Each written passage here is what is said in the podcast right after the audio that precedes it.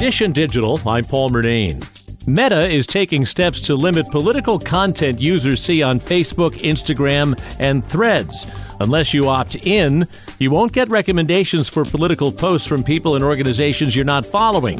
CBS News tech contributor Ian Sherr. There are a couple ways to look at this. One is that historically, Facebook has bungled its responsibility to inform the public through its platform during elections. The other is that people have looked to social media to help them aggregate and find news that's important. And so giving up that responsibility means that people could end up being less informed. And that's just bad for everyone. Meta was criticized for the way it handled information circulating on its sites during the 2016 and 2020 elections. It's now focusing on elevating entertainment content.